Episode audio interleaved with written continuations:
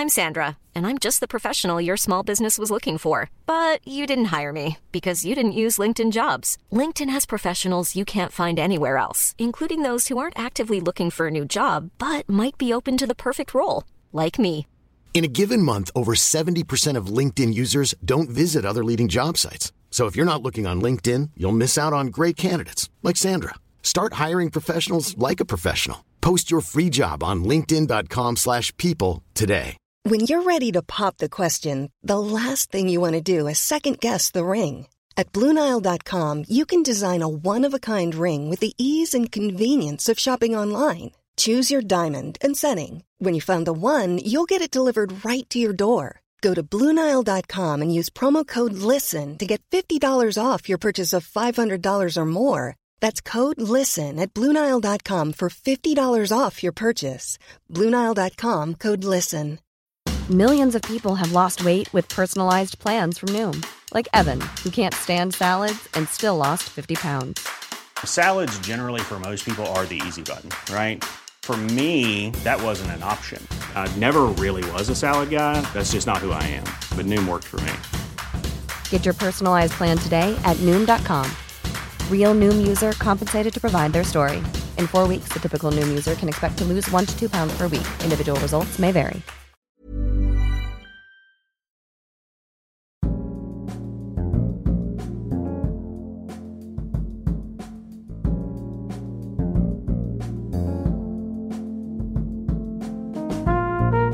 Du lyssnar på Dekonstruktiv kritik. Jag är Aron Flam. Journalisten och tv-producenten Johan Romin gästar podden för att tala om Israel, Hamas och omvärldens dubbla måttstockar. Men först ett stort tack till dig som stöttar min produktion. Du är en hjälte. Om du inte stöttar min produktion men vill göra det kan du alltid göra det på patreon.com aronflam. Patreon.com aronflam i ett ord. Via Paypal med bitcoin eller på swish 0768 943737. 0768 943737. Johan Romin har 30 år som journalist och tv-producent bakom sig. Han har också en filmag i historia från Försvarshögskolan, SU och Umeå universitet. Numera är han företagare inom kommunikation och videoproduktion. Sedan den 7 oktober har han dessutom verkligen tagit bladet från munnen i den så kallade Israel-Palestina-frågan.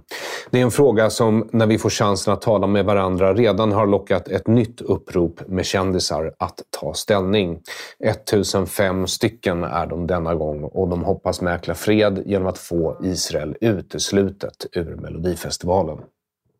Uppropet kom ut bara två dagar efter Förintelsens minnesdag. En dag som dessutom sett Palestinavänner demonstrera med budskap om att Israel och judar över hela världen är skräp och folkmördare utanför minnesstunder där överlevande från Förintelsen försöker minnas sina egna anhöriga från nazisternas folkmord. Själv var jag bokad att tala i Uddevalla sedan långt före 7 oktober 2023. Jag var inbjuden av Henrik Sundström som gästat den här podden och är lite smått berömd för vårt samtal om rättspositivism kontra naturrätt. Det är en ära för mig att bli bjuden till Uddevalla för att tala om Det här är en svensk tiger, Sveriges relation till Förintelsen och den svenska vänsterns band till terroristerna i PLO, nuvarande PA, och islamisterna i Hamas. Band som kan spåras ända tillbaka till Hitlers mufti Haj Amin al-Husseini via Olof Palme och Yasser Arafats möte i Alger 1974. Ett år efter oljekrisen 73, en gång då kraven på bojkott av den judiska staten faktiskt hade omsatts i handling. Men också en tid när Arafat fortfarande betraktades som inget annat än den terrorist han var av samtliga västländer och deras medier. Jag har, som du som lyssnat vet, en relation till Förintelsen då alla mina mor och farföräldrar var överlevande. Det är inte allt för ofta jag får inbjudningar att tala överhuvudtaget, så det gladde mig att Uddevalla kommun bjöd in. Min föreläsning var först tänkt att vara öppen för allmänheten. Vi skulle vara på Bohusläns museum, men av säkerhetsskäl var den istället nödgad att hållas i kommunfullmäktiges styrelserum på Stadshuset strax utanför stan. De bedömde efter 7 oktober att alla event med koppling till judar, Israel och tydligen Förintelsen har en förhöjd hotbild. Det som hände statsministern på Pustervik bidrog också till att beslutet fattades att stänga föreläsningen. Henrik Sundström säger till mig att citat, “Jag har inga problem med att medborgare luftar sitt missnöje, men inte just den här kvällen. Eh, då ville vi hellre ha en fridfull stämning.” Slutcitat. Istället var den alltså bara för fullmäktige ledamöterna i kommunen. Eller ja, inte bara såklart. Alltså jo, bara dem, men, men eh, det är inte så bara snarare. Trots att inbjudan gått ut till alla ledamöter i kommunfullmäktige dök det dock bara upp en person från vänsterpartierna. En butter socialdemokrat som aldrig sa sitt namn. Det stack ut eftersom han var den enda av de närvarande få i rummet som inte hälsade på mig. Inte ens Centern och Liberalerna dök faktiskt upp. En vänsterpartist var anmäld men kom inte. Minnesstunden gästades bara av representanter från Moderaterna, KD och Sverigedemokraterna. Vid det här laget har alla valt en sida, även om det innebär att vi inte längre ens kan vara överens om att högtidlighålla minnet av Förintelsen. Ett tecken i tiden.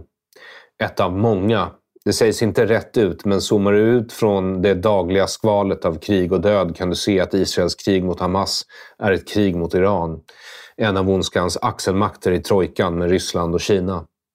Houtiernas attacker, Hizbollahs intensifierade eldgivning över gränsen till Israel från norr visar på att det är ett proxykrig mot Israel från Iran.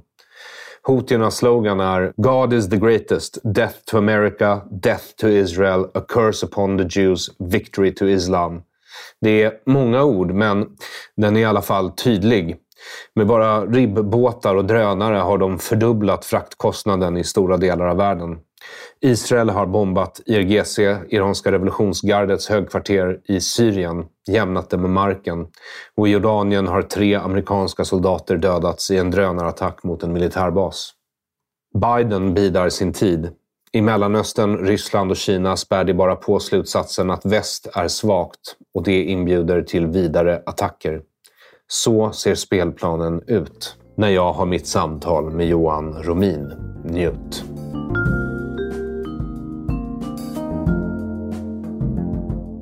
Hjärtligt välkommen tillbaka till Dekonstruktiv kritik ska du vara, Johan Romin. Tack så hemskt mycket för att jag får vara här. Eh, ja, det är ju andra gången, eller hur? Ja, precis. Vi talades väl vid för, eh, var det tre år sedan? 2021 Nå har jag för mig. Ja, något sånt. Och det har ju flutit en del vatten under broarna. Minst sagt. Eh, Eh, Eh, men eh, min första fråga till dig är faktiskt eh, med tanke på när vi spelar in det här. Är hur högtidlig höll du minnet av Förintelsens minnesdag om man får fråga? Ja, jag fick ju en väldigt oväntad inbjudan till statsministern faktiskt och eh, som damp ner i brevlådan. Eh, det hade jag inte riktigt förväntat mig. Annars har ju vi flyttat till Skåne hela familjen och jag så det är inte så att jag är i Stockholm hela tiden men ja, det kändes ju ganska självklart att eh, får man komma till Sagerska palatset, träffa statsministern och hans fru och vara med på ett trevligt mingel så tackar man ja och då åkte jag upp till Stockholm. Så det var så jag tillbringade min, min dag då till att minnas den här viktiga dagen. Så du demonstrerade alltså inte mot eh, högtidlighållandet av Förintelsens minnesdag utan Eh, du deltog i själva hågkomsten så att säga. Ja, men för mig är det en, en självklarhet. Eh, jag brukar bli inbjuden till Mikael Bindefelds olika eh, minnesceremonier på den där dagen. Eh, nu kunde jag inte vara med på den här men eh, jag åkte upp till kvällen då så att jag var ju med på, på kvällen med statsministern. Så det, var, det, var, det kändes, för mig är det viktigt varje, varje år eh, och det går flera, många år tillbaks i tiden också. Så att, eh, ja, jag var med på mitt lilla hörn. För skälet till att jag ville prata med dig igen, det är att du verkar ha lagt in en överväxel i sociala medier, primärt X, sedan ungefär den 7 oktober 2023.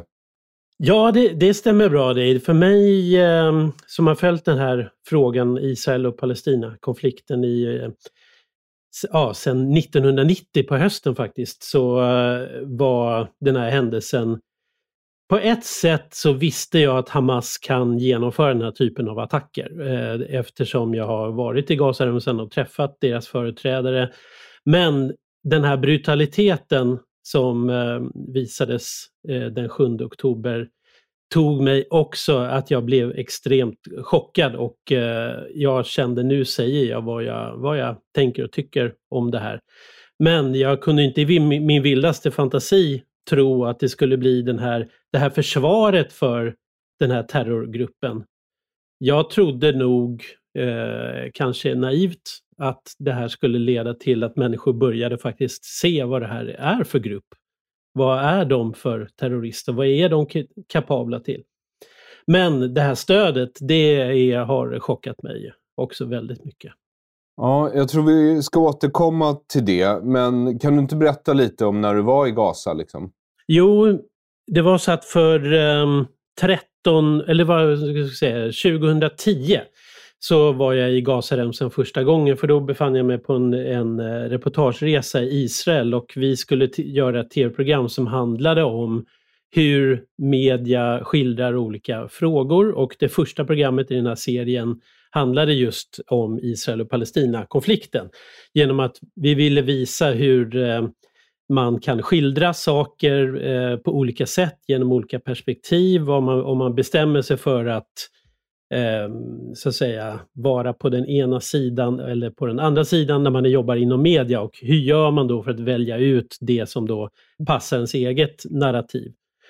Och eh, då var vi under hösten 2010 så var vi två gånger i Gazaremsan och filmade.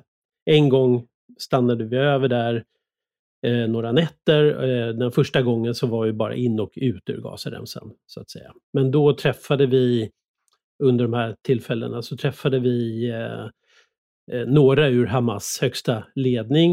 Eh, vissa av dem som är, befinner sig nu nära den här Hamas-ledaren Yahya Sinwar och eh, eh, eh de andra Hamas-ledarna som man kan se på videos. Några av dem har jag träffat då när jag var där 2010. Och några av dem har säkert eh, blivit dödade vid det här laget, eller? Så kan det mycket väl vara. Jag var ju även där 2015 sen då, för jag producerade en serie i TV4 som heter Korrarna.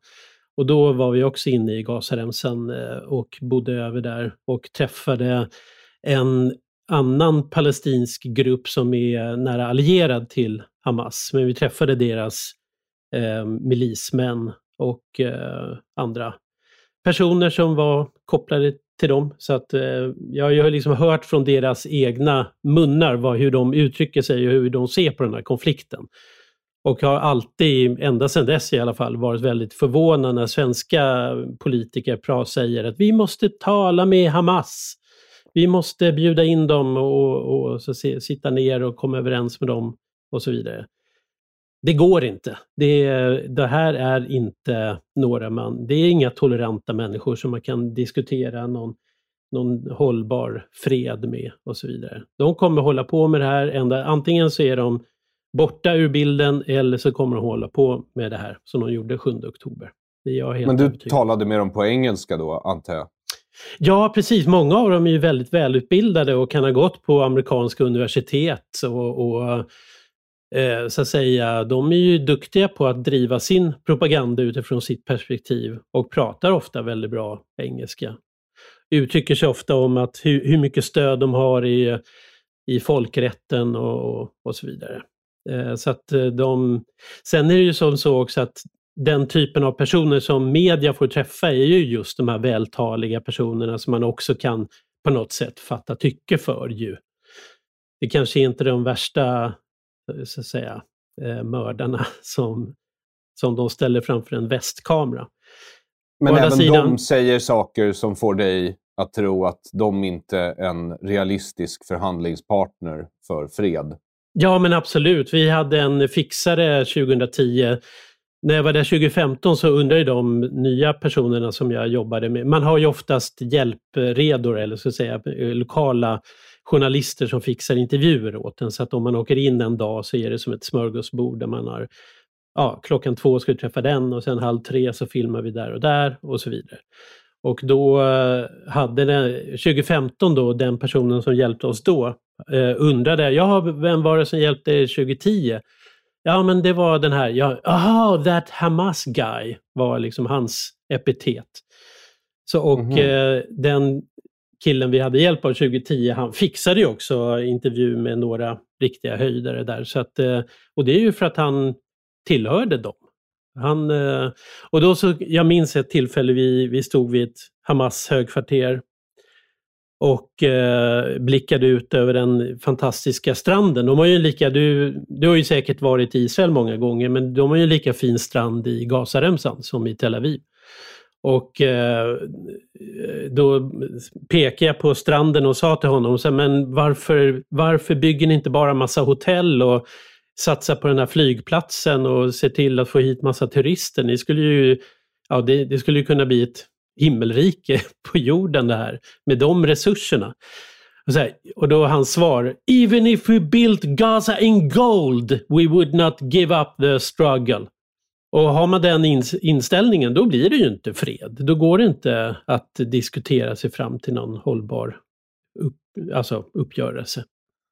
Nej, uh, det demonstrerades ju mot Israel på Förintelsens minnesdag. Uh, jag såg bland annat uh, Negar Josefi, tror jag, hade uh, postat någon bild från TV4-nyheterna eh, med en klassisk sån här demoskylt där eh, Davidsstjärnan är slängd i papperskorgen och så står det “Keep the world clean”. Eh, det är inte lika tydligt som houthierna i och för sig, tycker jag. Alltså bild slår ju inte “Death to America, Death to Israel, a curse on the Jews and Islam will win”. Men, men det är ändå en hyfsat liksom, eh, eh tydlig, eh, eh, vad ska man säga, ett tydligt ställningstagande eh, mot bland annat Israel. Och judarna. Eftersom ja, givetvis. Om man skriver “Keep the world clean”. Ja. Mm. Eh, och du säger att du blev överraskad över reaktionen efter 7 tionde stödet bland annat, som har uppvisats framförallt från vänstern. Ja, men verkligen. Och det, det har ju funnits eh, olika grader av det där. Man, eh, om man tar Kajsa Ekis Ekman på den yttersta kanten, så nära Hamas som man kan komma, Eh, genom, i sin propaganda och eh, att försöka urskulda vad de sysslade med på den 7 oktober. Sen finns det olika grader då givetvis, eh, men den, den, här typen av demonstrationer har ju alltid eh, olika antisemitiska uttryck. Eh, det här som de säger, eh, eh from the river to the sea och så vidare. Okej, okay, vad, vad, betyder, vad betyder det att säga så? Och då finns det olika personer som försöker liksom, ja, relativisera och förminska det där. Men det betyder inte att Israel ska försvinna. Jo, det gör det visst. det, Därför att den här, här, den här ramsan har ju sitt ursprung någonstans. Och den har sitt ursprung hos människor som vill förinta Israel. Så är det.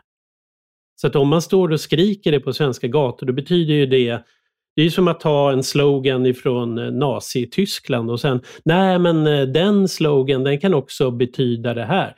Ja, men den kommer ju därifrån.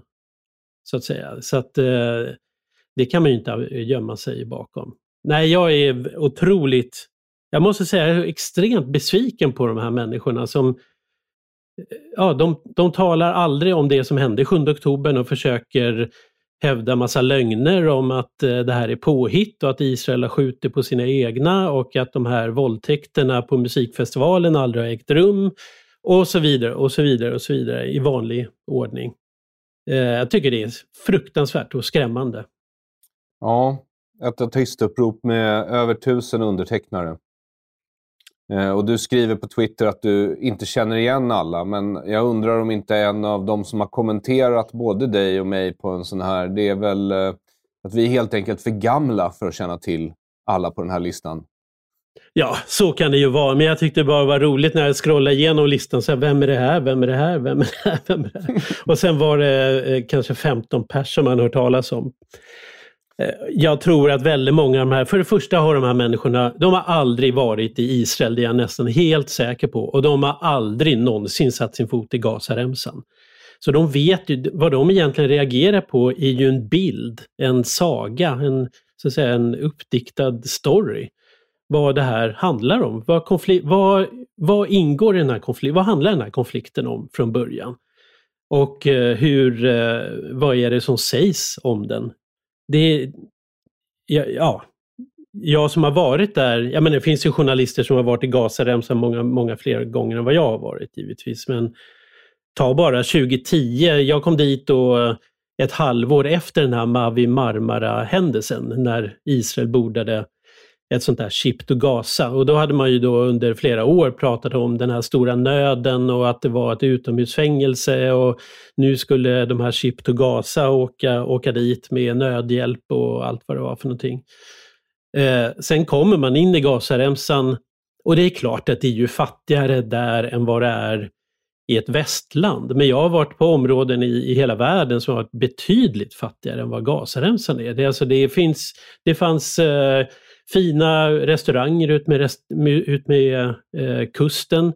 Det finns en eh, fullproppad marknad. Man kan gå in i supermarkets och köpa cornflakes och Nescafé och, och så vidare. Och så vidare. Och det som då inte Eh, det, det, fanns till och med bilaffärer med nya, nya Kia-bilar i och så vidare. Så att, I världens största utomhusfängelse ja, men exakt, som det kallas för. Precis, exakt så. Och jag har bilder på det också. Eh, jag har en hel hårddisk här full med bilder från Gazaremsan. För att den här bilden som då har skapats under, ja jag vet inte, 20 år. Ända sedan 2005 eller 2007 när, 2007 när Israel då införde den här varukontrollen eller som de säger då blockaden. Så uh, har det ju då berättats hur, hur hemskt och fruktansvärt det är uh, inne i Gazarem. Så det är klart, nu är det ju hemskt och jag menar, de lever mitt i ett krig. Och det är ju eh, hemskt att leva om man är en oskyldig människa som, som bor där. Men eh, 2010, efter de här Chip to Gaza-resorna, då var det ingen nödhjälp, alltså det var ingen nöd i Gazaremsan? Nej, jag tänker alltid på antingen eh, eh, Kina om det ska vara lite lösare hållet utomhusfängelse eller Nordkorea som världens största faktiska utomhusfängelse. Betydligt större än Gazaremsan, där folk dessutom fick komma in och arbeta i Israel. Liksom. Men eh, eh vad tycker du om rapporteringen då i Sverige? Tycker du att det har skett mycket? Liksom? Eh, jag tycker rapporteringen är skrämmande dålig. Jag läser så fort som det tar, börjar. Alltså jag följer ju givetvis svenska medier som alla andra gör, men så fort som jag hör då hur det talas på ett visst sätt eller att det är vissa personer som jag inte har förtroende för, när då antingen stänger jag av eller så lyssnar jag med väldigt tveksamma öron. Eh, jag försöker jag läser många israeliska medier, eh, Times of Israel eller Jerusalem Post eller Haaretz också och eh, försöker skapa min egen bild av, av, det som händer. Det är ju inte alltid lätt givetvis, det är ju ett krig så att eh, Ehm, information som kommer ut från ett krig är ju alltid på något sätt färgad av, av aktörerna. Men eh, att alltid, så att säga, att alltid återrapportera de här dödssiffrorna till exempel. Det är ju ren propaganda ifrån Hamas och det har ju också AP och andra berättat om. Hur går det till när Hamas egen hälsomyndighet rapporterar de här siffrorna? Och det är ju bara att tänka själv. Just nu så, det här är ju första gången som Israel genomför en sån här omfattande markinvasion av, av Gaza. Och Hamas har inte kontrollen över Gaza City, det är den största staden där. Och, och snart inte heller kan Yunis. Och nu återstår Rafah. Eh, hur kan då Hamas egen hälsomyndighet veta från dag till dag exakt hur många som dör i till exempel Gaza City? Det kan inte de veta. Det är helt omöjligt. Och, det är ett eh, jävla fokus på dödade barn måste jag säga. Ja, och sen vet ju alla det i alla fall de insatta, att eh, Hamas räknar inte sina egna soldater som, eh, som annat än civila. De, det finns ju ingen spalt som säger så ja, men antalet Hamas-dödare är så här stor från dem. Så att de här siffrorna är ju, ja, de, vi vet ju ingenting egentligen. De kan ju vara och så, då säger vissa, då, vissa medier i Sverige att ja men i, i, tidigare krig då har det stämt väldigt bra för det har FN gjort sådana undersökningar och det har visat sig stämma. Ja men de andra krigen har inte varit en stor omfattande markinvasion. Där då Hamas har tappat kontrollen över de här två stora samhällena. Så det går, ja. ju inte, det går ju inte att säga på det sättet. Ja men 2014 så så stämde det ganska bra. Ja, men 2014 var ingen markinvasion. Det var ett bombkrig där Hamas fortfarande hade kontrollen. Sen kom man fram till, efter ett tag till en, en, eh, ett stillestånd eller en vapenvila. Men idag så har ju Hamas förlorat kontrollen över den största staden där. Ja, den eh, tycks vara decimerad vid det här laget, Gaza City. Men, men eh, dels så säger de inte, tycker jag heller, eh, hur många som dödas av Hamas egna raketer och eh, av Hamas själva när det kommer till den här rapporteringen. Och det är som vanligt upprörande. Och sen det här ständiga fokuset då på döda barn. Också väldigt eh, talande. Och när du säger det här med, om Ship to Gaza, alltså jag ser eh, överallt så är det ju en form av förintelseinvertering som pågår. Ship to Gaza är ju från början bara ett försök att appropriera judarnas eh, Exodus, en av de mest berömda PR-aktivistgrejer mot brittiska imperiet som har skett. Och sen så anklagar de nu judar för folkmord, utöver då de klassiska döda barn-grejerna. Eh, så det, men det, det, är ingen överraskning som du säger. Det är bara eh, upprörande att det liksom fortsätter ske, trots att det är Hamas själva som har skrutit med sina illdåd. Ja, och det finns ju hur mycket bevis som helst för, för det. Eh, för det som har hänt. Och, eh, men, men just det där att människor i Sverige de vill gärna tro på den här sagan som har då återberättats i 20 år här.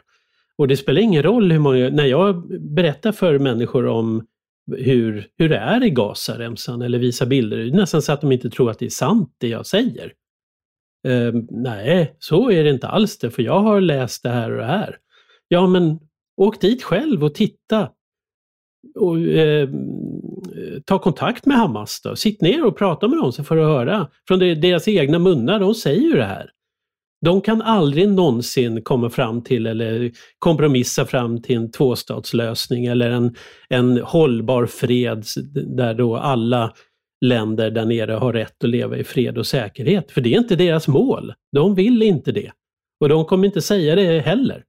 Så att ehm, eh, ja, jag är otroligt förvånad att de här människorna i Sverige som ger sig ut i den här debatten, att de är så oinsatta och okunniga om, om det här. Utan det är den här lilla berättelsen som de vill reagera på och återberätta hela tiden och hela tiden.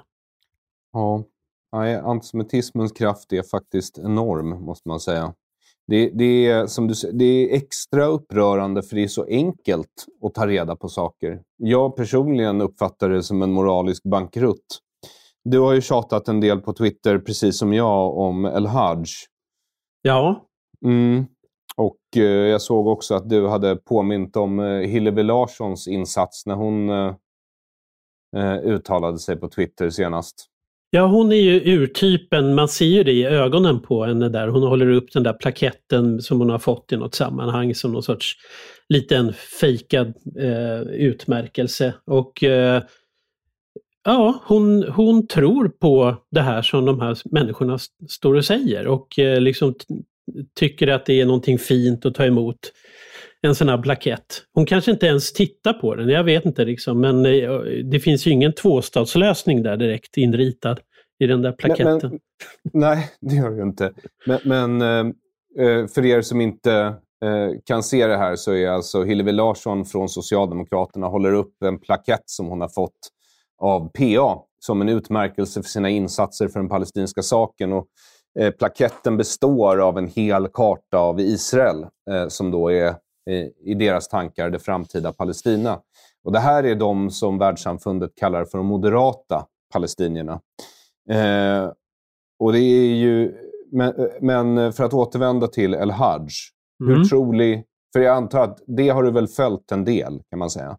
Det har ju varit omöjligt att undgå om man är lite intresserad av politik i Sverige idag. Ja, absolut. Jag tillhör en av de som har eh, plöjt igenom den här Abu Rashids eh, Facebook för att kolla egentligen hur, vad, vad är han för någon och vad har han varit med om och vem har han träffat och så vidare. Han förekommer ju på en bild med den här Dror Feiler som ju alltid ska vara med i alla, alla sammanhang och spela med sin saxofon. Mm. Det är en, en av dem som han har träffat och eh, det är ju bevisat att han har träffat El Haj eh, vid upprepade tillfällen. även före 2023 när då El Haj själv säger att ja, men det är första gången jag träffade honom och jag visste inte vem det var. Visste inte vem det var. Han var ombord på Mavi Marmara. Om man är engagerad mm. i Israel och Palestina frågan som El Hadjo helt uppenbarligen är, skulle han då inte veta om vilka som var ombord på Mavi Marmara som är en av de mest kända händelserna under 2010-talet? Det är ju helt osannolikt. Och eh, ja, det är väldigt skrämmande också hur Socialdemokraterna hanterar den här frågan tycker jag. Alltså att, att, man, att man inte eh, sätter ner foten. Senast idag nu så var Lena Hallengren ute och försöker, då försöker de gömma sig att hans förtroende kommer lokalt. Nej men vänta nu, har du förtroende för honom eller har du inte förtroende för honom? Man märker ju att i toppen så håller det här förtroendet på att vacklar nu. Och nu försöker de hitta sätt på att försöka liksom hantera och gömma sig lite och eh, då försöker de få det till att det är ju Malmö Socialdemokraterna som har valt honom. Och, så det är inte en fråga för oss här och så vidare. Så. Är det, alltså ja. hanteringen är så usel. Hur troligt är det att Baudin faktiskt inte har kontroll på Malmös socialdemokrater? Jag tror att han är betydligt svagare än vad han försöker ge sken av. Han, han försöker spela tuff och är ute på sociala medier och, och skriver olika saker som folk blir arga på eller eh, uppmärksamma på olika sätt. Men han är nog, eh, det här visar ju att han är mycket svagare än vad han ger, vill ge sken av själv. Om man inte ens kan uttala en sån här förtroendefråga för en riksdagsledamot. Det, eller, eller Lena Hallengren som ju är, är gruppledare för Socialdemokraterna i riksdagen. Men du tror inte att det är bara att eh, El Haj är så pass viktig när det kommer till antal röster att de eh, sossarna ser sig inte ha något val i frågan? Det kan vara så, men de kommer ju också komma fram till en... Just nu så känns det som att deras hantering av det här är på något sätt försöka tysta ner och liksom rida ut stormen här. Sen så kanske om två månader har folk glömt bort det här. Eh, och då kan de bara... De kanske kan han kanske får gå ut bakdörren när det, när det blir till inför valet 2026 så är han liksom lite borta och så. Jag vet inte, det är, det är svårt att avgöra. Eller så är man rädd för att han, han då ska lämna skeppet och gå över till Nyans kanske eller sådär. Det är, det är svårt att, att, att svara på. Men frågan är ju om Socialdemokraterna i längden vill befinna sig där tillsammans med personer och, eh, som har kopplingar till Hamas och terrorverksamhet. Det är, ja, det är ofatt, det ofattbart. Du, du tänker att det omöjliggör ett framtida riksdagssamarbete med Sverigedemokraterna då, eller? För Socialdemokraterna? Ja. Jag tror att eh, de, Socialdemokraterna har nu utsett SD till sin stora motståndare i valet 2026. Det är också ett sätt för dem att försöka desarmera Moderaterna genom att de liksom, de ser ut, nu, nu är SD den stora motståndaren här och då Socialdemokrati handlar ju väldigt mycket om att sitta på alla stolar samtidigt. Att de är man arbetare, ska man, ja men är man arbetare som är lite kritisk mot eh, invandringspolitiken, då ska man i alla fall kunna vara kvar i Socialdemokraterna. Eller är man en vänsterlutande person, väldigt kritisk mot Israel och eh, stödjer palestinierna, då ska man också kunna vara i Socialdemokraterna. Det är lite deras affärsidé. Alla ska, alla ska kunna, alla ska kunna rösta på dem oavsett vad man egentligen tycker för någonting. Och då, då gäller det för den här ledningen att på något sätt hela tiden inte skrämma bort viktiga grupper utan ha, ha kvar dem så att man också kan vinna val. Det, det, är vad, det är vad de vill. Alltså, inte till 100 procent, men kanske till 99 procent under hela mitt liv så har ändå en sak framstått som gemensamt inom Socialdemokraterna och det är att man inte gillar Israel. Jag vill inte säga att alla direkt har varit pro-Palestina, men eh, att man inte gillar Israel, i alla fall så länge jag kan minnas, eh, har varit ett utmärkande socialdemokratiskt drag. För att inte tala om vänstern och sedermera Miljöpartiet kan inte påstå att Den... Centern har varit odelat positiva. Eh, Moderaterna eh, kan mm. man inte heller säga har varit sådär superpositiva, utan eh, överlag i Sverige så har väl det rått hyfsad konsensus om att liksom palestinierna är i alla fall oskyldiga offer eh, för eh, judarnas eh, maktlystnad och blodtörst. Ja, det är väl eh, Liberalen eller Folkpartiet som har varit mest så att säga, Israelstödjande och rent historiskt. Det finns ju några undantag. Göran Persson, när ja. Israel eh, fyllde 40 år, 90, eller 50 år blir det, 98, så eh, var jag i Stadshuset när det var den här stora banketten där till minne av ja, 1948 Israels bildande. Och då talade Göran Persson. Och då kommer jag ihåg att jag stod där och, och verkligen och lyssnade och eh, blev ändå förvånad hur han uttryckte sig. Att han, han, han kände sånt otroligt engagemang i Israel och eh, såg hur, hur viktigt det är att Israel finns och får leva i fred och så vidare. Och eh, Eh, sen arbetade han ju, uppmärksammade det, det här med, med förintelsen och kunskap om det och ska ordnade olika konferenser och runt millennieskiftet där och så. Så att jag skulle säga att Göran Persson är väl då undantaget här. Eh, men annars ja. Sten, Sten Andersson, eh, eh Olof Palme då givetvis, Pierre Schori, om vi nu går tillbaka till 80, 80-tal, 90-tal så är ju jag menar varför blev det ett Osloavtal och inte ett Stockholmsavtal? Det säger väl allt egentligen. Uh, ja, inte för att Norge har ut, uh, utmärkt sig som en jättestor Israelvän på sistone. Uh, men, men uh, sist du var med så minns jag att du inte utmärkte dig heller som en särskilt stor vän av public service. Hur tycker du de har lyckats bevaka det här med El Haj och sossarna? Nu pratar vi bara El Haj och sossarna. Att, eh, så här, hade jag varit redaktör, jag var ju det eh, på 90-talet och hade varit reporter och en sån här El Haj-historia hade eh, kommit, då hade jag mm. åkt och ställt mig där jag visste att han skulle snart passera. Det vill säga utanför riksdagen eller utanför hans hem eller någonstans där jag visste, och rulla kameran. TV4 gjorde en sån grej när det hade gått ett halvår av den här historien. Där de, han gick förbi någonstans i riksdagen och de liksom ställde, fick det här då att han inte ville vara med på intervju och så vidare. Jag är väldigt förvånad att, man inte, att eh, journalisterna inte har gjort det långt tidigare med honom. Helt enkelt få upp honom på banan. Få honom att svara på frågorna. Det är ju det, är ju det som är ens jobb. Sen tycker jag att, eh, att det har varit märkbart tyst om den här historien. För det är en ganska, speciellt efter 7 oktober. Nu har man ju, nu har ju han trätt fram i Aktuellt så nu, men det var ju för några veckor sedan bara, eller någon vecka sedan. Och eh, under hela, hela hösten så undrar man ju vad, vad är den här historien någonstans? Var, varför uppmärksammas det inte? Det finns ju massa sätt att uppmärksamma, även om man inte får honom ut på banan som intervjuobjekt så kan man ju prata med kritiker, prata med alltså, ta det som hände i riksdagen när Magdalena Andersson stod där och hade sina, sina tårar där mot eh, och så vidare. Så det, I sånt sammanhang hade man ju också kunnat fråga andra socialdemokrater eller andra personer som finns på den sidan av politiken om de har förtroende för den här personen och så vidare. Så det fanns, jag tycker det har varit märkbart tyst, måste jag säga. It's that time of the year. Your vacation is coming up.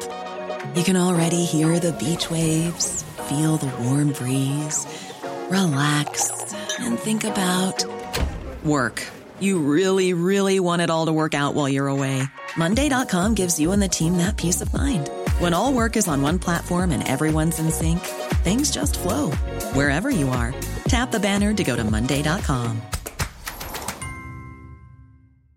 Hey, it's Ryan Reynolds, and I'm here with Keith, co star of my upcoming film, If, only in theaters, May 17th. Do you want to tell people the big news? All right, I'll do it. Sign up now and you'll get unlimited for $15 a month in six months of Paramount Plus Essential Plan on us. Mintmobile.com slash switch. Upfront payment of $45 equivalent to $15 per month. Unlimited over 40 gigabytes per month. Face lower speeds. Videos at 480p. Active Mint customers by 531.24 get six months of Paramount Plus Essential Plan. Auto renews after six months. Offer ends May 31st, 2024. Separate Paramount Plus registration required. Terms and conditions apply if rated PG. Skälet till att jag frågar dig är för att du har jobbat med media och du analyserar ju media väldigt ofta. Jag ber om ursäkt om vi återkommer till det ämnet. Liksom. Men, men eh, det är intressant att veta hur du ser på saken. För som du själv säger, det tog sex månader innan, innan TV4 eller vad det var uppmärksammade det. Och jag menar SVT, där har det varit i princip tyst eh, ända fram tills han framträdde i Aktuellt. Och då klippte de ju bland annat inte med den där felsägningen i det eh, ovanligt långa och mångordiga introduktionen till eh, själva debatten. Och sen så efter debatten så måste ju också Mats Knutsson och Cecilia Gralde diskutera svaren. Men eh, du tror alltså inte att eh, hans frånvaro i media kan ha att göra med att, som han sa i början i alla fall, att 36, eller Magdalena Andersson sa, att eh, hela hans systers, sons, dotters, kusins tremännings familj hade dödats? Ja du, det, det är svårt att veta men man kan ju bara jämföra med när eh, Jessica Stegrud från SD hade skrivit någon olämplig tweet om Fredrik Reinfeldt. Så ägnade mm. de halvaktuellt åt den tweeten fast hon hade tagit bort den och, och bett om ursäkt eller sagt att det var eh, en dålig tweet eh, och så vidare, vilket det ju självklart var men det, det visar på något sätt här har vi en riksdagsledamot, alltså en, en som sitter i vår högsta eh, parlamentariska församling, som har, sett, har medverkat i en konferens som den palestinska ambassaden själva betecknar som en Hamas-konferens. Det är ju en otroligt allvarlig sak. Och eh, hur en tweet som är borttagen och eh, där man bett om ursäkt för den, kan, där man ägnar då en kvart åt det men det har varit märkbart tyst om den här storyn. Jag, jag tycker det är väldigt, väldigt, väldigt märkligt måste jag säga. Ja, ja, då lämnar vi faktiskt El-Haj. Jag tänkte fråga dig, eh, hann du se rättegången mot Israel i ICJ? Vet du, jag lyssnade på eh, den dragningen som var i fredags. Eh, inte riktigt hela där, men tills dess i alla fall att hon kom fram till någon sorts ställningstagande. Och eh, nu är ju inte jag någon jurist så att jag men det är ju väldigt, det var ju uppenbart att hade det förekommit någon typ av folkmord så hade ju det adresserats av den här domstolen och det gjorde de ju inte. Och det är inget folkmord heller för det, det säger ju alla experter och eh, är man insatt i vad folkmord är för någonting så är ju syftet och målet med en aktion, det är ju det som är, är det viktiga att titta på. Om inte syftet för, för, för alltså att, säga att, att eh, på något sätt mörda alla människor ur en, ur en grupp finns där. Om vi är, är syftet ett annat, då är det inget folkmord. Sen kan man ju hålla på och säga det hur mycket som helst i demonstrationer, men det är inte det. Nej, men uh, BBC lyckades ändå vinkla det till, så, så, att rubriken var så vag så att man kunde tro att Israel dömdes för folkmord. Det är ett stort medium, BBC. Liksom. Ja, ja, ja, verkligen. verkligen. Och, och, och, jag såg... och DNs rubriker var ju typ så här, hur kan en dom eh, läsas på två så olika sätt? Emma Bovan, eller vad hon nu heter, som är deras utsända på plats. Ja, ja det, jag såg de här rubrikerna också och eh, jag väljer i sådana sammanhang att inte eh, egentligen om jag ser den typen av rubriker och jag vet att eh, de ledande experterna på det här området eh, säger en annan sak än vad som står i den där rubriken, då läser inte jag den artikeln. För då ser jag det som, som en typ av eh, propaganda från media och det är jag ointresserad av att läsa. Så att jag det finns eh, till och med svenska folkrättsexperter från eh, svenska universitet som man i andra sammanhang kan ju säga är lutar åt, åt vänster, men som inte ens de säger att det här skulle vara folkmord. Ja, det är som sagt, hade, hade det varit ett folkmord så hade den här rättegången sagt det rakt ut. Nu sa de sådana saker som att Israel måste kunna garantera framåt att det inte görs, att den militära aktionen inte är på det sättet att det kan tolkas som ett folkmord, någonting åt det hållet. Men det är ju en helt annan sak än att säga att det är det. Ja. Jag kan säga det att jag har filmat folkmord i Rwanda. Eh, eller så att säga hur ett folkmord ser ut när det är klart och över och man gräver upp massgravar. Det är inte någonting eh, som man kan jämföra med en militär eller aktion när man försvarar sig mot ett väpnat angrepp. Det är två de bestialiska, fruktansvärt hemska saker jag har filmat med min kamera och, och sett liksom mina egna ögon på en meters håll.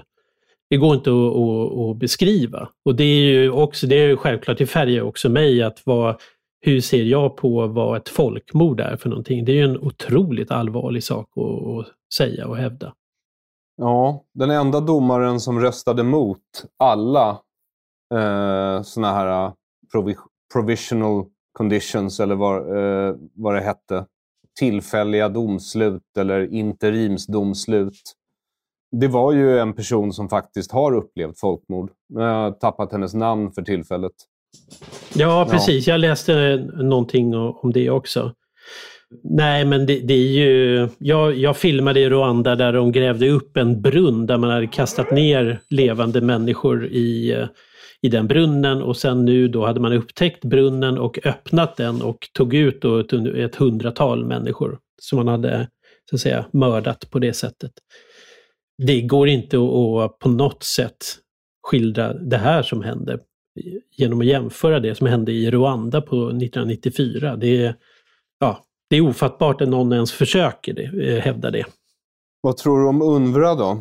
För du är väl med i Moderaterna numera, så det är eh, din kille som är biståndsminister.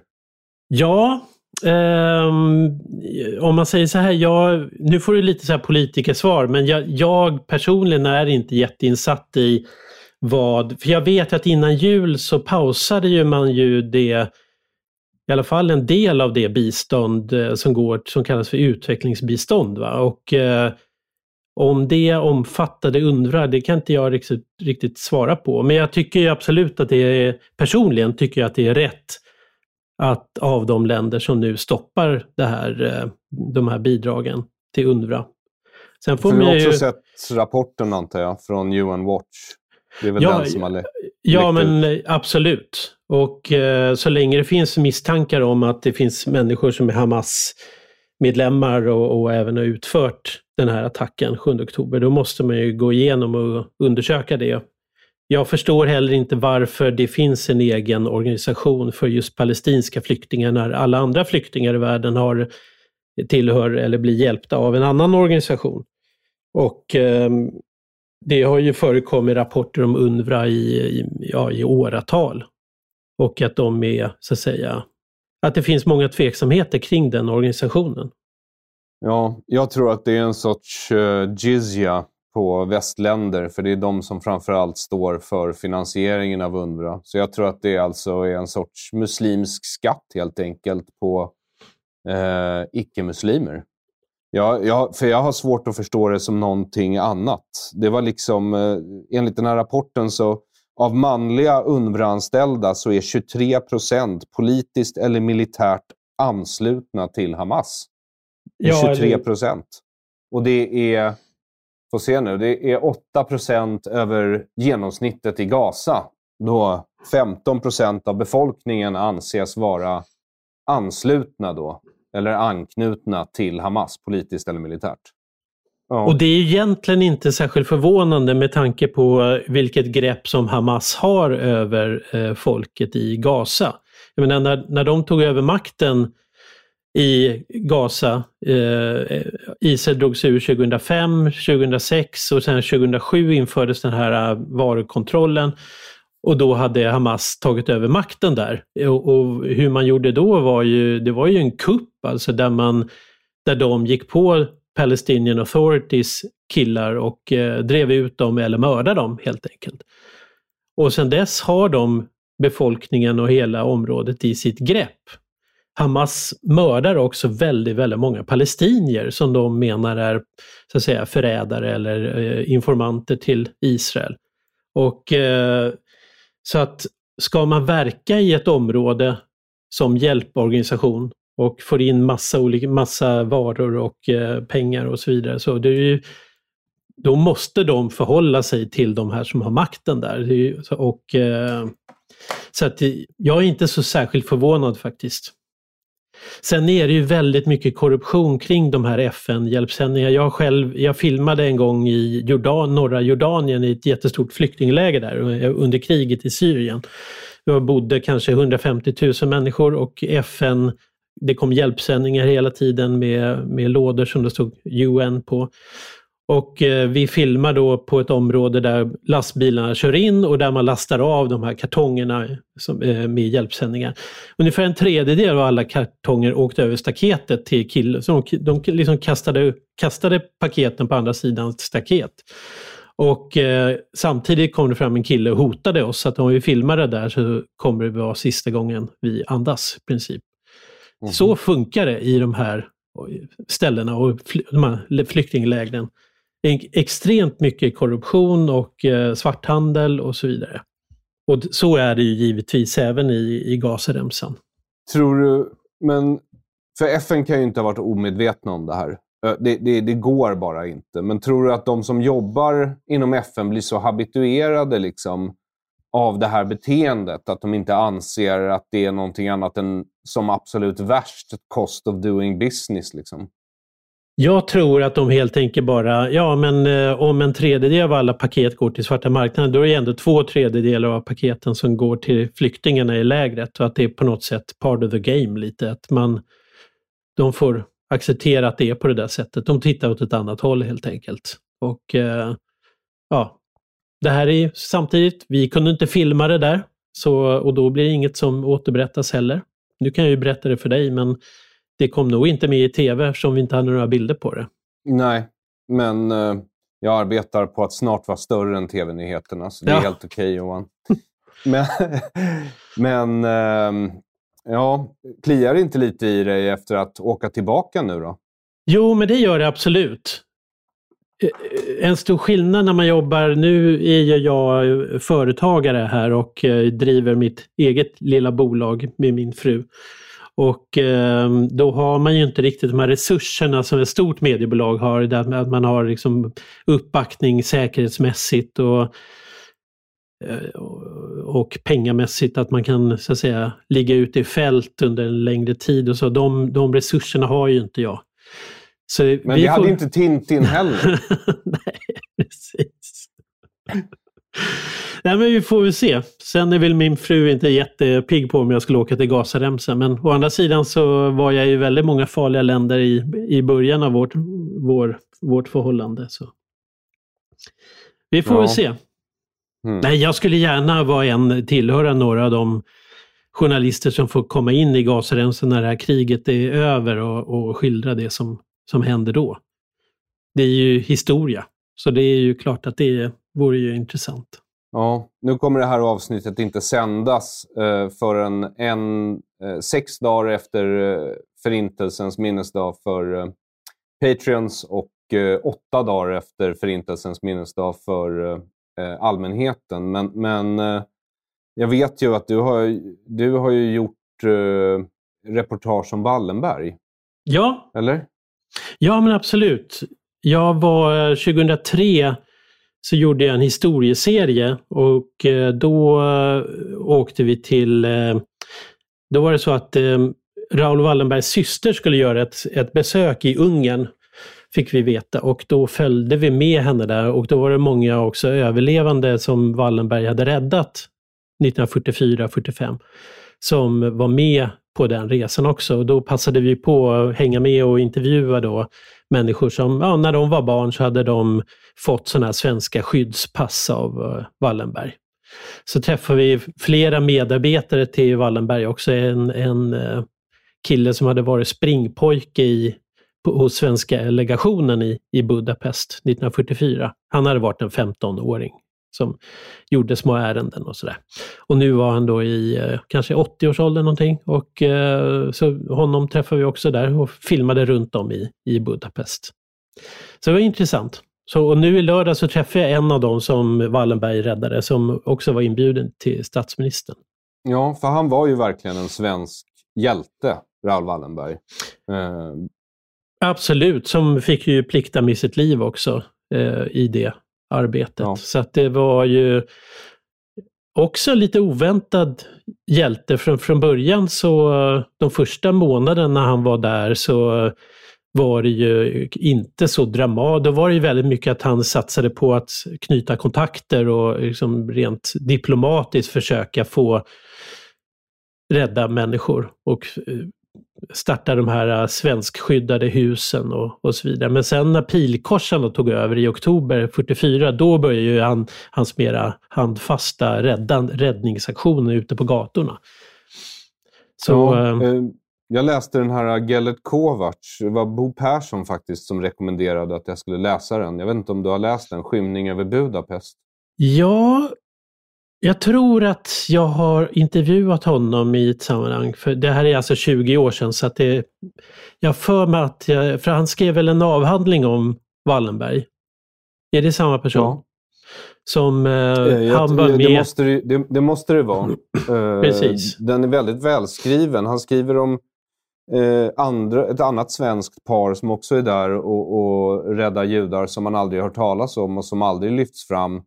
Och jag, han antyder också i boken, mer än antyder, att eh, Wallenberg faktiskt var agent för OSS och att det var deras initiativ från början att, skicka, alltså att han skulle ta sig dit.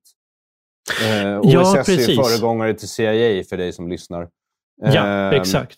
Alltså det fanns ju de kopplingarna för det var ju den här War Refugee Board som i mm. USA som kom med initiativet egentligen från början och undrade om och sen fanns det ju andra personer på legationen där som redan sysslade med en viss hjälpverksamhet som Per Anger till exempel i, eh, i Budapest.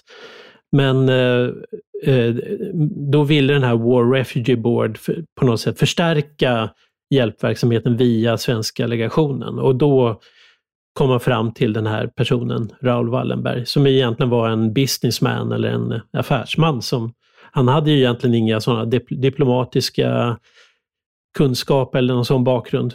Utan hamnade där mer eller mindre och eh, ja, sen gjorde verkligheten honom till en hjälte. Och det tycker jag, alltså, han, han blev ju tagen till, till Sovjetunionen sen där han dog. Så, ja. um, men det, det, är en så spännande historia. Den har man inte direkt sett i liksom några filmatiseringar av uh, Wallenberg, för de är så deprimerande bara. Uh, det är så oerhört tröstlöst. Uh, men eh, dels så skriver den här Gellet Kovacs då att det var ett OSS-initiativ. Det var väldigt många judar som arbetade för OSS i USA, alltså amerikanska judar, eh, som hade velat hjälpa. Och tydligen så var det så att de här skyddspassen han delade ut, det är inte säkert att de var svenska, för de hade tryckfel i statsvapnet. Ja, det stämmer faktiskt. De, det var eh, upp det var och nervänt? Eller? Det var mm, de här tre kronorna, det skulle ju se lite officiellt ut. Egentligen var det ju en fake-produkt det där. De, som de tryckte upp. Eh, ett papper ja. med lite tre kronor och sen no, någon underskrift och sen så stod det då att denna person är under beskydd av, av eh, den svenska staten. Vilket ju egentligen var en, en fejk, men det, det funkade ju många gånger. Och ibland när pilkorsarna kom så var det ju ja, här är ditt pass, kolla nu river jag sönder det här. Ja, Så då hjälpte det inte. Men eh, tyskarna var ju mera så att säga go by the book och liksom papper och sånt, så att det kunde funka. Men ja. det var, de hade vänt upp och ner på de tre kronorna så att istället för att det var två kronor överst och en nedanför så var det en krona överst och två nedanför. Så att det var ju de ser ju lite lustiga ut om man tittar på det med dagens ögon. Ja, jag, jag kan tänka mig. Jag, jag, har inte fått se det själv, jag har bara fått läsa om det. Men också roligt att tyskar faktiskt är så auktoritetstroende, i alla fall på den här tiden. Att sträcker man fram papper som ser hyfsat korrekt ut, då, då går man fri. Liksom. Ja, precis. Och eh, Wallenberg, det finns ju en permanent utställning om Wallenberg på Armémuseum och min film som jag gjorde 2003 den rullar där hela tiden konstant. Så om det är, om det är någon som ja, är intresserad av att se den filmen så kan man besöka Armémuseum. Och där finns ju även Wallenbergs personliga lilla telefonlista, eller han har, hade som en liten bok med och där står ju Eichmanns, Adolf Eichmann då, som ansvarig för den tyska fördrivningen och, och mördandet av judarna där i, i Budapest. Hans nummer står inskrivet i, eh, i Wallenberg-listan. Och eh, han hade ju väldigt mycket personliga kontakter med de här tyskar och andra som var där. För att helt enkelt kunna arbeta och skapa förtroende hos dem. Såklart. När jag skrev den här tigerboken så stötte jag ju på Stockholms överrabbin vid tillfället, alltså Storch hette han tror jag, Hillel Storch. och han var ju, var ju tvungen att direkt förhandla eh, med nazister för att få ut eh, judar och eh, få dem till Sverige helt enkelt.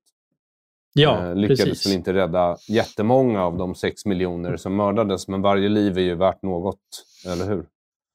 Ja, sen eh, det är väldigt mycket fokus i Sverige och västvärlden. Hur många räddade Wallenberg då? Ja, men det är som Paul Levin som är en jätteutmärkt, nu tyvärr avliden nu, men en fantastisk historiker som jag lärde känna i för ja, 25 år sedan. Han eh, uttryckte som så att någon som Wallenberg räddade ena dagen kan ju ha skickats till Auschwitz nästa dag. Så att det fanns ju inget så att här, nu räddar vi någon och här är de räddade. Så att eh, det, han ville hellre tänka på, eller så här, räkna hur många människor Wallenberg hjälpte. Och har kommit fram till att ungefär 30 000 människor blev hjälpta av Wallenberg. Många av dem blev ju också räddade till livet. Eh, men vissa kan ju också ha så att säga, blivit räddade ena dagen och mördade tre dagar senare. Det det vet man ju inte. Ja, det är ett fantastiskt hjältedåd i alla fall och du fick eh, högtidlighålla minnet av Förintelsen med en av dem som eh, faktiskt, vars liv räddades. Ja, verkligen. Vi har intervjuat den här killen som då agerar eller som jobbar som springpojke. Gabor Forgac hette han. Han, eh, han berättade hur han hade varit ute, någon gång hösten 44 så hade, befann han sig i, på gatorna i Budapest. Så hade han blivit gripen och så inkastad i synagogan. Och alla som var i synagogan skulle skickas till Auschwitz nästa dag, så det var som ett uppsamlingsläger. Då ehm, berättade han att eh, han hade stått där, det var jag vet, ett tusental människor kanske in, inklämda i synagogan i Budapest. Den står ju kvar fortfarande, huset. Då hade han stått där och så hade han, titta där är en dörr. Eh, jag går och känner på den där dörren. Så, Oj, den var öppen. Så han klev bara rakt ut på gatan. Stängde dörren efter sig och sprang iväg. Och på det sättet överlevde han. Eh, och blev inte skickad till Auschwitz. Och kunde... Du skulle tänkt på att informera de andra i ja. synagogan om att dörren gick att öppna. Nej, men sådana otroliga, otroliga berättelser som man fått höra. Ja, jag vill eh, i alla fall tacka dig för att du återigen bemödade dig om att vara med i dekonstruktiv kritik. Det är alltid ett nöje att tala med dig, Johan. Tack så hemskt mycket. Det var, var ett väldigt intressant samtal och skönt också att få lufta de här frågorna. Eh, inte bara via, via X utan även i det här poddsammanhanget. Så det känns eh, jättebra och stort tack!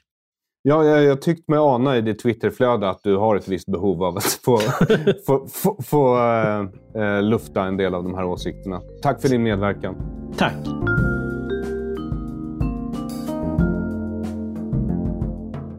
Tack för att du har lyssnat på Dekonstruktiv kritik. Avsnittet gästades av Johan Romin. Du hittar honom på X med det namnet, alltså Johan Romin. Tack också för att du bidrar till dekonstruktiv kritik. Du är en hjälte och det är det som gör att jag kan verka. Så stort tack till dig som redan är Patreon på patreon.com aronflam eller bidrar via Paypal med bitcoin eller på Swish 0768 94 3737. 0768 94 3737. Jag är Aron Flam. Till nästa gång, ha en god tidsenhet.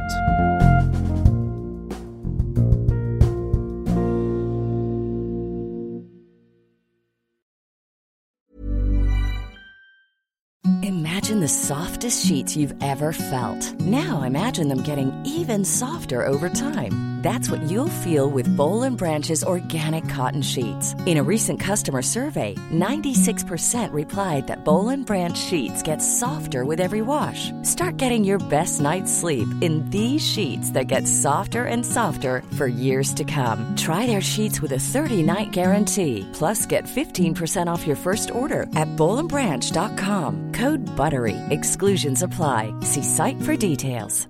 Even when we're on a budget, we still deserve nice things. Quince is a place to scoop up stunning high-end goods for 50 to 80% less than similar brands. They have buttery soft cashmere sweaters starting at $50, luxurious Italian leather bags, and so much more. Plus, Quince only works with factories that use safe, ethical, and responsible manufacturing. Get the high-end goods you'll love without the high price tag with Quince. Go to quince.com/style for free shipping and 365-day returns. Hey, it's Paige DeSorbo from Giggly Squad. High quality fashion without the price tag. Say hello to Quince. I'm snagging high-end essentials like cozy cashmere sweaters, sleek leather jackets, fine jewelry, and so much more. With Quince being 50 to 80% less than similar brands. And they partner with factories that prioritize safe, ethical, and responsible manufacturing. I love that. Luxury quality within reach. Go to quince.com slash style to get free shipping and 365 day returns on your next order. Quince.com slash style.